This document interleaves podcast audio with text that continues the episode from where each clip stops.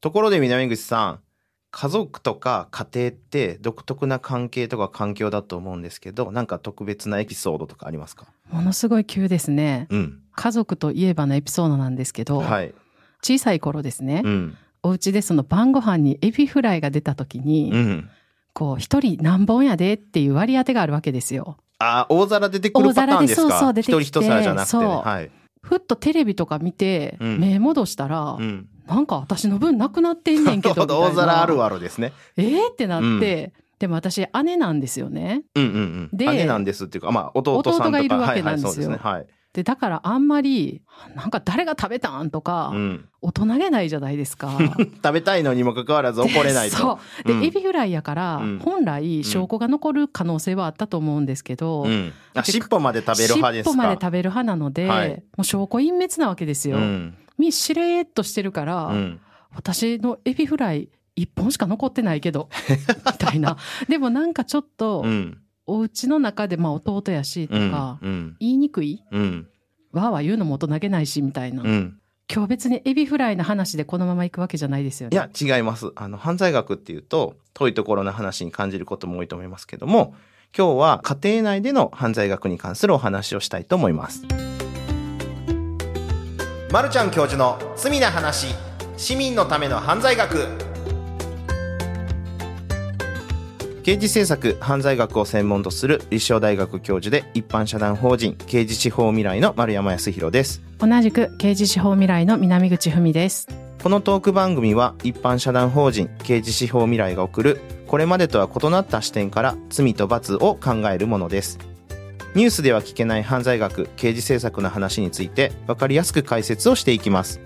お堅いテーマですが、なるべく親しみやすい形でお伝えできればと思います。よろしくお願いします。よろしくお願いします。本編が始まる前に今日は先ほど申し上げたように家庭内の暴力がテーマです思い出したりだとかっていうことでしんどくなってしまう方もいらっしゃるかと思いますので事前に注意していただくとか場合によってはもう今日は聞かないでおこうっていうのもご自分で考えていただけたらと思います確かに家族っていうといろいろなパターンがあり得て温かい家庭を思い浮かぶ人もいるでしょうけどもただその家族の関係がしんどかったっていう人もいますし過去の思い出がこう蘇ってきてフラッシュバックしちゃってしんどいっていうパターンもありますのであの無理して聞いていただかなくても今回は大丈夫です。お願いします。というわけで今回は家庭内の暴力、まあ、ファミリーバイオレンスって言われるものなんですけども、まあ、一般的には DV と言われたりもしますけどもそういうものについてお話ししていきたいと思います。で南口さんはこういった家庭内の暴力ってどういうイメージ持ちますか？やっぱり今おっしゃったようにあれですよね。DV はあのドラマでも題材になったりするので、うん。家庭内といえばパッと思い浮かびますかね。うん。まあ確かにドメスティックバイオレンスですもんね、うん。ただ DV って多分細かく定義していくと、うん。家庭内のことだけじゃなくておそらく身内だけじゃなくて身近な人ー。デート DV とかもありますもんね、うんうんそうですね。そういう意味では DV っていうものの方がなんか知名度高いように思いますけどもそうですね。家庭内って聞くと、まあ、ステレオタイプみたいな感じになりますけど、うん。夫が妻を殴ってるとか、うん。そういうなんか、まあ、昔のうん。ドラマとかでありそうな、そういうイメージが浮かぶかもしれないですね。もちろんあの前提としてこう相談できるできないっていう例えば男に与えられているプレッシャーとか女性に与えられているプレッシャーとか、うん。もちろん前提いろいろあるんですけど、うん。ただこのやっぱイメージ的にはうん。男性が女性に暴力を振るうっていうイメージあるじゃないですか。ああそうですね。で犯罪の被害に遭っているうん。男女比うんでこれ配偶者間でとかっていうのを見ると、うん。暴力と暴行とか、うん。障害に関してはうん。9割近くが女性の方が被害を訴えてるんですよ。うんうん。で10%くらいが男性の被害を訴えてるっていうパターンがあってこれもちろんあのねそれが世の中の事件を全部表してるかというと、うん。男性だから相談できないとかうんうん。実は家庭の中で暴力を受けてるんだけどこう言えない状況とかっていろいろいるんですけど、うん。ただこのデータを見るとうん。9割ぐらいが女性が被害を受けているっていうのがあって、うん。ただ殺人に関してはどう思います？今のフリやとトントンになるってことですか？いい線いきますね。だいたい半分ぐらいなんですよ。ああなるほどここね。がでも実は、うん。あの家庭内暴力のポイントの一つなんですけど、うん。今まで暴力とか障害とか暴行って表に出にくいものだったんですね。家庭の中で起きるって、被害者も起きてる場所も密室の空間で行われてるじゃないですか。そうですね。だから表に出にくい犯罪みたいなものが家庭の中にいっぱいあるんですけどう、ん。さすがに殺人に関しては隠しきるってなかなか難しいでしょ？そうですね。存在がいなくなるわけですもんね。まあ、あとは思い余って女性が最終的な手段に出るってもちろんありえますけど、うんただ表に出やすいんですね、殺人って。うんうんで、大体半々ぐらいになってるんですけど、うん暴行と傷害に関しては圧倒的に女性の被害の方が大きいっていうのは数字では出てます。今、丸山さんおっしゃったみたいに、なんとなくですけど、男性が圧倒的に少ないっていうより、うん。言いにくさの度合いが圧倒的に高いというか、うん。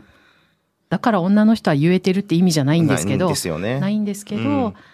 そういうなんかこう家庭の中での男性の役割とか、うん。女性の役割とかうんみたいなことがやっぱ影響するんですかやっね。ぱりこう独特な文化というか、うんうん家父長制とかですねこの家の云々とかっていうのになってくると、うん男はこうあるべきとか女はこうあるべきとか、女子力が高いからどうとか、うんうん。そういうのがあらゆるところにこう歪みが出てくるものの一つかなっていうふうに思いますね。今日のその家庭内での暴力っていうのは、うん。メインはあれですか？その夫婦間の想定みたいなイメージですか？それはいろいろあって、実はそこがさっきファミリーバイオレンスっていうふうにも言いますって言ったのっていうのが、やっぱ家の中で起きるうん。犯罪とか、もう暴力、もしくはその刑法上犯罪じゃないんだけど、うん。心理的なものもありますよね。なんうんうん。かあなたなんて生まれてこなければよかったのにとか言ってしまうパターン。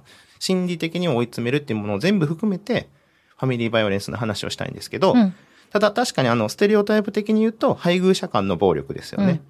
で、実はファミリーバイオレンスってもっと言われたらそうかと思うと思うんですけど、うん。例えば、親から子供うん。にする、まあ、児童虐待ですよね。うんうん。っていうのもありますし、子供から親への、これ、むしろ日本の中で DV っていうと、うん。60年代、70年代の頃って、これしかないって思われてたんですよ、日本の中って。うん。で、あの、やんちゃな少年たちが、うん。思春期をこじらせた少年たちがですよ、まあ学校で暴れる暴力がいっぱいあったんですけど、うん。その延長で家庭の中でも暴れて、うん。親を殴るっていうのもあったんですよ。で、実はもう一種類あって、うん。老老介護から高齢者に対する虐待というか暴力、そうですね。例えば50、60のうん。娘、息子がうん。70、80のお父さん。お母さんに対して虐待というか暴力、介護をしながら暴力を振るってしまうとか、うんうんそういうのも全部ファミリーバイオレンスって考えてますね。なるほど。そうすると今の整理すると夫婦間うん。と親から子とうん子から親っうん。てなるとまあ3種類大きくざっくり言うと3種類ってことですかね。ここから親もさらに細かく2つに分かれるんですよね。思春期の子供たちが親にやるっていうパターンと、うんうんあの介護疲れからうん虐待するっていうパターンの子から親パターンもあります。なるほど。と先ほど、はい。その DV というと、うん。子供から親へのものがうんうん。日本では考えられていたっていうことだったんですけど、昔ですね、60年代、70年代。はい。今はそうでもないと思うんですけど、はい。そこの変化のところなんかをもうちょっと教えていただいていいですか、確かに、あのね、日本の中では、家庭の中で起こる暴力っていうのは、さっき言った、ちょっと荒れてる少年たちがうんうん、親に対する暴力っていうことだけ認識してたんですけど、うん。それ以外、世界中で問題視されてた配偶者間の暴力とか、うん高齢者への虐待とか、うんうん。こういうのってあんまり日本にはないんじゃないとかってう、ん。そんなに問題意識持ってなかったんですね。うんうん。もちろんあったんですよ、現実としては、事実としてはね。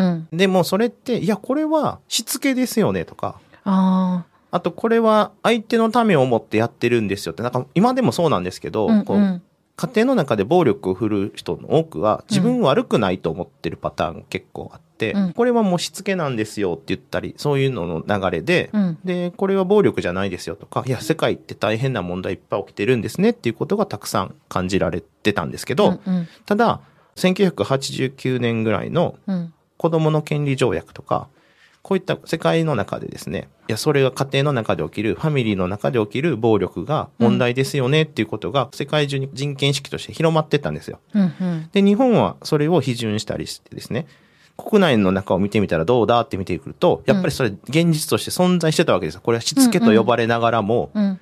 子供を叩くとか、うん。で結構身体的な暴力がもっとあるぞとか、なんならもう性的な虐待もあるぞとか、うん。あと心理的なやつですね。さっきも言いましたけど、お前なんて生まれてこなければよかったのに的なやつうん。とか、あっち行けとか、うん。あとネグレクトもですよね。で、こういうのがこう現実に存在するっていうのが分かってきて、うん。順に児童虐待の防止法ができたりとか、うんうんで、配偶者間の暴力のための DV 防止法とか、うんで、高齢者に対する虐待をやめようっていうような法律とか、一気にこう、だんだんだんと、2000年前後ぐらいですかね、に一気に虐待防止散歩、どんどんってできていくんですね。うんうんなので、実は、この、ファミリーバイオレンスとか DV に関する考え方って日本の中で結構比較的新しい方の考え方になってますね。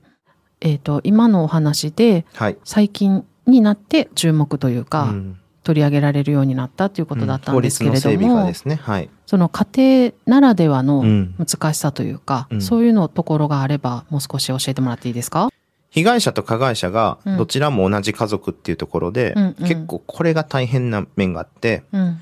例えばまあもちろんね、家族が再統合できるっていうのが、できたらいいんですけど、うん。まあ大体そうはうまくいかないケースも多々あるわけですよ。うんうん。で、例えば配偶者間でも、後でまた話しますけど、うん。いろいろ大変だとしても、こう離れても、うん。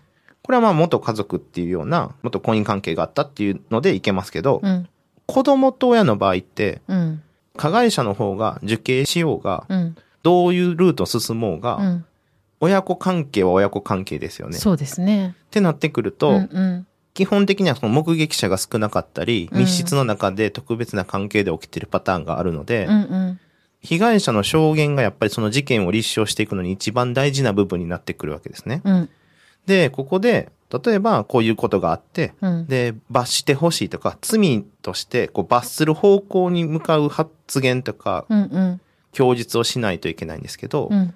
ここが加害者と被害者でもあるっていうところ、家族ね、加害者家族であり被害者でもあるっていうところの難しさがあって、うん罰する方向の発言を自分の身内にしないといけないってところが、全然他人なら、憎しで、うんうん。なんかあの人にこういうことされたんで、んぜひ罰してほしいっていうことをストレートに表現できると思うんですけど、うん。この身内間だからこそ起こるしんどさっていうのがあるのと、うん。また別の角度でいくと、うん。まあ、これは別にファミリーバイオレンスだけに限らないんですけど、うん。基本的にさっきも言ったように密室の特別な状態で起きてるんで、うん立証するためにはやっぱり警察が細かく聞きますよね。こういうこと起きたのかって。まあしょうがないですよそねう。で、それしかこう証拠的なものはないかったりするわけで、うんってなってくると、こういう状態だったってことを言わないといけないし、その方向性があいつ憎しじゃなくて、っうんてところで言わないといけないってことが一つと、うんでもう一個やっぱ裁判になってくると、うん一番重要な証拠はそこの被害者の証言になるわけだから、うん弁護士もそこ追求してきますよね。そうですね。で、これも、他の性犯罪とかも同じようにうん苦しい、こうフラッシュバックしながらこの過去のことはもう忘れたいのにっていうしんどさは一緒なんですけど、うんこれにプラスして、うんその家族なり親なりを罰する方向で供述しないといけないっていうしんどさがあるっていうことです。なんか同じ家族の中でうん。1対1とは限らないじゃないですか、っていうか家族なので、うん複数の人がいてその複数の例えば兄弟間でうん。思いが違うとか、うん例えば子供から、うん子供が被害を受けてたとしてですようん。兄弟の間で親への思いが違って、うん。私はこう思ってんのに、うんなんかお姉ちゃんは同じように思ってくれへんのかなとか、うんなんであの子同じように言ってくれへんにやろみたいな、うんなんかこう実際の被害以上に、うん。そこの密接さみたいなのが影響しそうですようんね。それか苦しむんですよね。うんうん今のお話で家庭内のことだからうん。結局本人に、まあ、警察官が一生懸命聞いてとかうん。それで何があったかを明らかにしていくっていうことにならざるを得ないっていうことだったんですけれど、はい。報道ではね、うん。鬼のようなうん母親がとか、うん。こうわーってうん報道されるじゃないですか。子供置いてしまった子とか、ね。供を置いていってしまったとか、うんそれとか介護の末にと言いながら、なんかこう結構ひどい言葉で報道されたりするたびに、うん。こう本当にそうなんかなとか、なんかそういうんじゃない方法なかったんかなとか、単にこう犯罪者逮捕みたいなんじゃないうん。方法ないかなって思ったりするんですけど。これはですね、本当にいろんな問題が複雑にありまして、うん。例えばですよ、産んだばっかりの子供をコインロッカーに置いてうん。いてしまうとか、こういうのってこう、そのやった母親とかね、もちろん、報道が進んだとしてもその父親何してるんだっていうようなところぐらいだと思うんですけど、うん実はその犯罪っていうかその行動をしてしまった人だけを叩いても、うん。実はこれってずっとなくならない問題なんじゃないかっていうのがうんあって、うん。例えば一部ね、ニュースで、うん。あの僕の記憶でいくと、就活中にうん。子供が生まれて置いていってしまったとかっていうの場合に、うん。その人を叩いたりとかってする報道があったりするんですけど、うんうん。いやそれはもっともっと手前の日本が、うん。例えば女性に対するセカンドキャリアの、とかサードキャリアとして、うん。子供を育てながら大学通えるのを徹底的に整えるとか、うん。うん。そのセカンドキャリアとして、まだバリバリそこから子供を育てながら働けるっていう土台があれば、うん。新卒の段階でう、ん。一生懸命今就活しないと、自分はこのまま乗り遅れてしまうんじゃないかとかって不安がなくなるわけだから、社会制度としての全体を整えるべきところを、うんそこじゃなくて、うん。そういう行為をした人だけを叩くっていうような報道がこう繰り返される限り、うんこれの根本の問題っていつまでも解決されないので、うん。うん。そこから解決してほしいっていうことが一つですね。うん。で、もう一個は、うん。例えば、これ結構そのカウンセラーとかお医者さんとかうがん虐待があったかもって発見した時にうん。通報するのに対して義務というか通報義務をどうするかってところに通報しなかったら罰則つけるべきじゃないのかとか、そうするともっと通報が進んでうん。うん。世の中にこう隠れている DV が発見されるんじゃないかっていう議論もいつも出てくるんですけど、うん。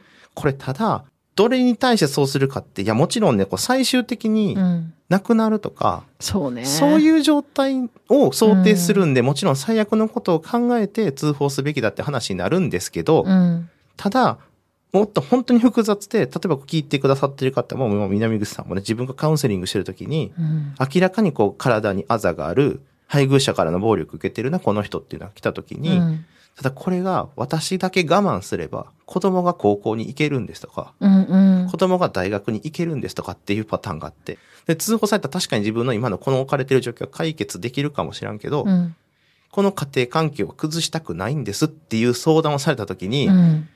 さっきの、じゃあ通報するかどうか、もちろんね、最終的に最悪な場面を想定したら通報すべきなんですけど、いやでもね、うん。じゃあ通報してうん。どうなるのっていう話だと思うんですけれど、子供さんとご家族を、うん。要は一旦少なくとも分離というか、うん。離れて暮らしましょうってなった時に、先ほどの話に戻りますけど、うん。じゃあその離された子供たちだったり、ご家族が何の心配もなく生きていけるよううん。うなん。社会制度があるのかって言っその通りです。その通りです。あのね、ここ最近っていうか、こう数年かけて、まあうん十数年かけて、日本ってこう、一旦こう逃げるシェルターみたいなのって、これもまだまだ不十分なんですけど、うん、そういう DV とかを受けた人たちが、うん。一旦避難できるシェルターみたいなのって結構整えていくんですよ。うん、うん、ただその次のハードルとして、ただシェルターに何年も何ヶ月もいるわけにいかないんで、うん、次に歩み出さないといけないんですけど、うん。まあこの時点でね、もちろんあの再統合できるならいいんですけど、まあほとんどそうじゃないパターンの時に、うん、じゃあさっきのね、女性のセカンドキャリアって言ったみたいに、うん、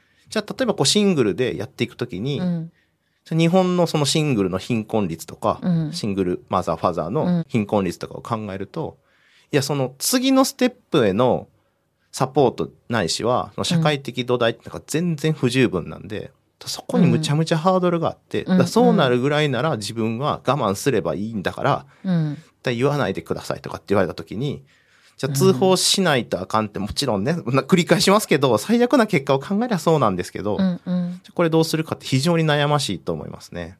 と今その通報しなければいけないようにするみたいな話あったと思うんですけど、はい。私だったら結構ハードル高いと思うんですけれどもそれが罪になるとかってことなんですか？と諸外国では罰則をつけてたりするの、うん通報しなかったことに対して専門職がですよ、お医者さんとか、まあスクールカウンセラーとかうんが、それに気づいて通報しないってところに罰則をつけるっていうようなところの議論があったりするんですけど、うん。で、日本でもずっとそれは語られてるんですけど、うん。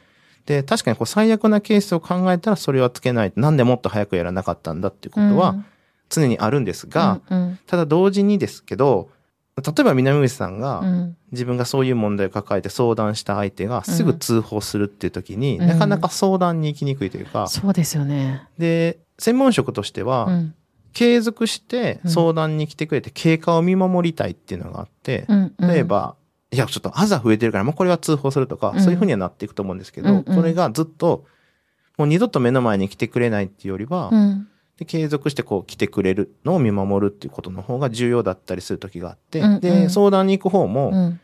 先生にだけお話ししたいんですとか、うん。これが私だけがこう抱えてたのがしんどいから、うん。こうシェアしてもらうだけで自分はいいんですっていう時に、うんうんどういうふうなこうバランスで向き合っていくかって時に、必ずしも通報することだけ一択が正解じゃない時があって、うんうん。で、これどう付き合っていくかってところが結構課題になってるんですよね。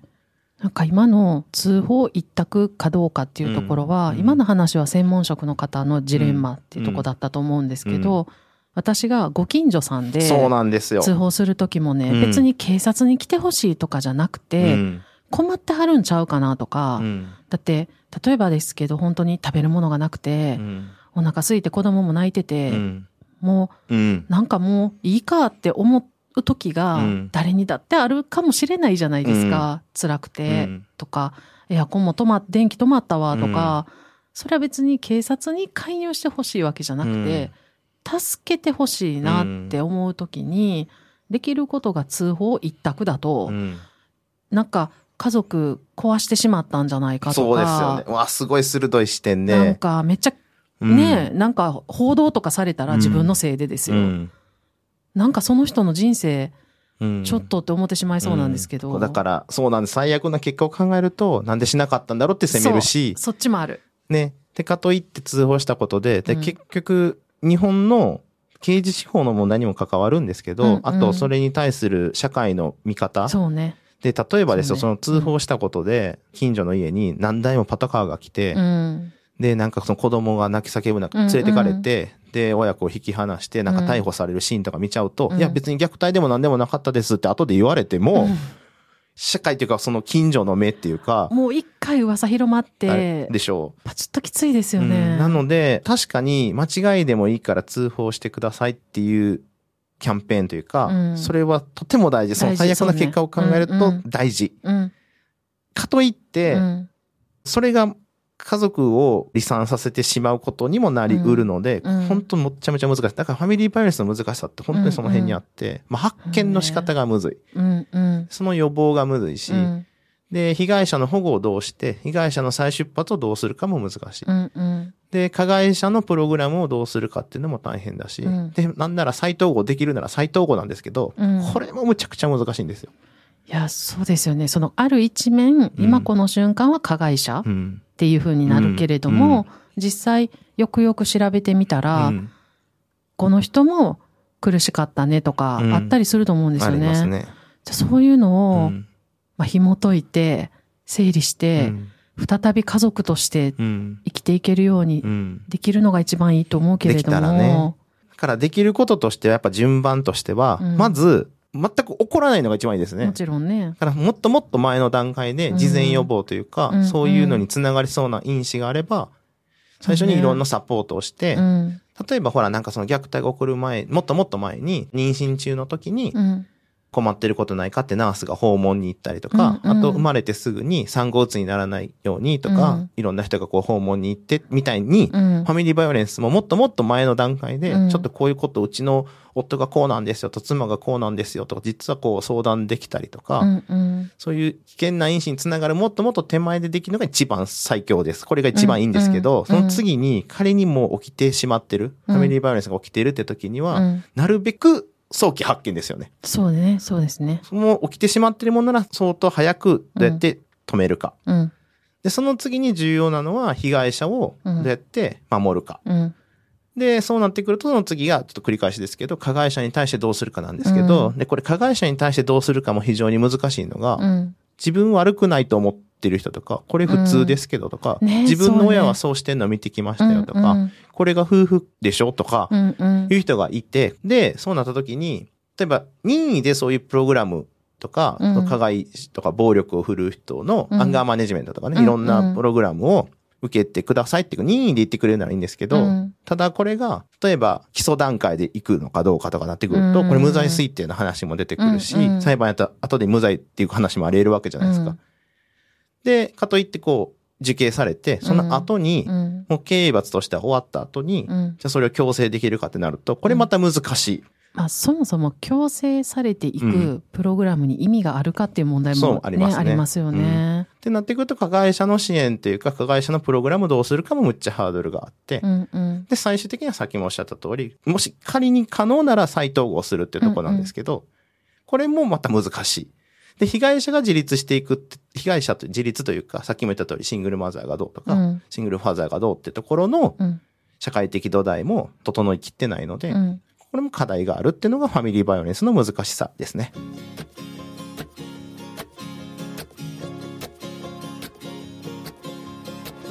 さてここで犯罪学をもっと身近に感じてもらうために犯罪学の観点からエンタメを見ていきたいと思います。今日僕がおすすめしたい映画はマザーです。マザーは2020年7月に公開された日本映画です。日日これ口実や光の大森達史監督が長澤まさみさんや安倍貞夫さんを迎えて実際に起きた少年による祖父母殺害事件に着想を得て描いたヒューマンドラマです。はいこの映画はですね南口さん言ってくれた通りもともと実際に起きた事件を題材にしてやってるんですけど、この事件っていうのが、まあ、もちろん本当の事件からちょっとねいろいろ違った部分も映画だから作られてたりするんですけどこれがずっと母親にこうくっついていたんですが定まった住所がなくてで、うん。なんならもう公園にずっと住んでいてお母さんが連れてくる別の男性と生活していて公園でですよ。でずっと住所不定のままで育っていってて、うん。で最終的にはもう母親の言うことには従わざるを得ないような状況になっててでその母親の父母のとこに行くんですけど、うん。言われたのが、うん。そのお金をもらえなかったら殺してでも取ってこいっていうことを言われてでそうしないといけないんだと思ってしまって、でその事件が起きてるうんでそれが元になっているこれを丁寧に丹念に取材をしていたうん。元毎日新聞のうん。山寺さんっていう方がいらっしゃって、うん。でその取材を続けていって得られた情報から、うん。誰も僕を見ていないっていう本を出されてるんですねポプラ社から。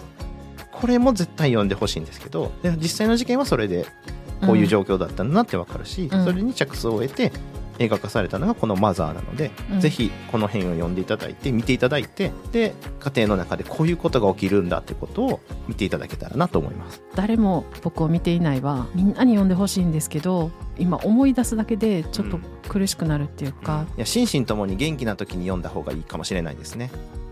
丸山さんに解説してほしいエンタメ作品がありましたら番組詳細欄にあるリンクよりご投稿ください今日は家庭内での暴力っていうのがテーマだったんですけれども、やっぱり報道なんかを見た時にステレオタイプに考えちゃうというか、うん。やっぱり考えるの辛いのもあって、見えてるもの報道されてるものだけでひどい親やなとかひどい子供やなとか思ってしまうところもあるんですけど、うんなんかここまで行く前にできることなかったかなとか、この家族ごと何かできることなかったかなとかうん。ニュース見た時にこれを今日聞いてくださった方がちょっとだけ今までと違う視点でうん。ニュースを見てくださったらすごいいいなって思いました。うん、確かに。で、まあ、本編でも話したんですけど、うん。発覚しにくいっていう面があるのと同時に、うんうん。逆にまた冤罪もすごく起きやすいんですねこの分野って。うんで最近注目されてるところでいくと乳幼児の揺さぶられっ子症候群っていうのがあってこれうん。SBS っていうんですけど、うんうん。赤ちゃんとかこう、ね、前後にあやす時に振ると、うん。頭がこう揺れちゃって、うんうん。でまだ赤ちゃんの脳っていうのは動く状態とか緩い状態なのでうん。そこに障害が生まれちゃうんですね。うん。でこれが例えばちょっと年上のだから4歳とか5歳のお兄ちゃんお姉ちゃんが赤ちゃんあやそうと思っていらっしゃったりとか、もしくはん寝返り打った時にちょっと高さから落ちちゃって揺れちゃったとか、あー。そうなると、そういう障害とかがこう怪我として出てくるんですけど、うん。その時にたまたまその部屋であやしてたはずの母親とか父親とかうん。が虐待してるだろうと揺さぶっただろうっていうことになって捕まって、で児童虐待に対する裁判が進んでって、うん。でこれによる一家離散とかうん。っていうのが結構起きていてでこの冤罪事件として問題になっているので、うん。なので発覚も難しいし早く見つけたいし早期予防なんですけど、かといって起きたからといってすぐそれが虐待かどうかっていうのも難しいのでうん。ちょっと長く見守っていくような案件かなとは思います。さてこの番組では感想や質問リクエストなどをお待ちしております番組詳細欄にあるリンクよりお気軽にご投稿くださいツイッターではカタカナで「ハッシュタグ罪な話」をつけてツイートしてください。配信のない火曜日毎月第1第3火曜日の夜9時半からツイッタースペースで「罪な話で裏話」を開催しています。ポッドキャストで話しきれなかった内容やスペースに参加してくださった皆さんの質問にお答えしています。こちらのご参加もお待ちしています。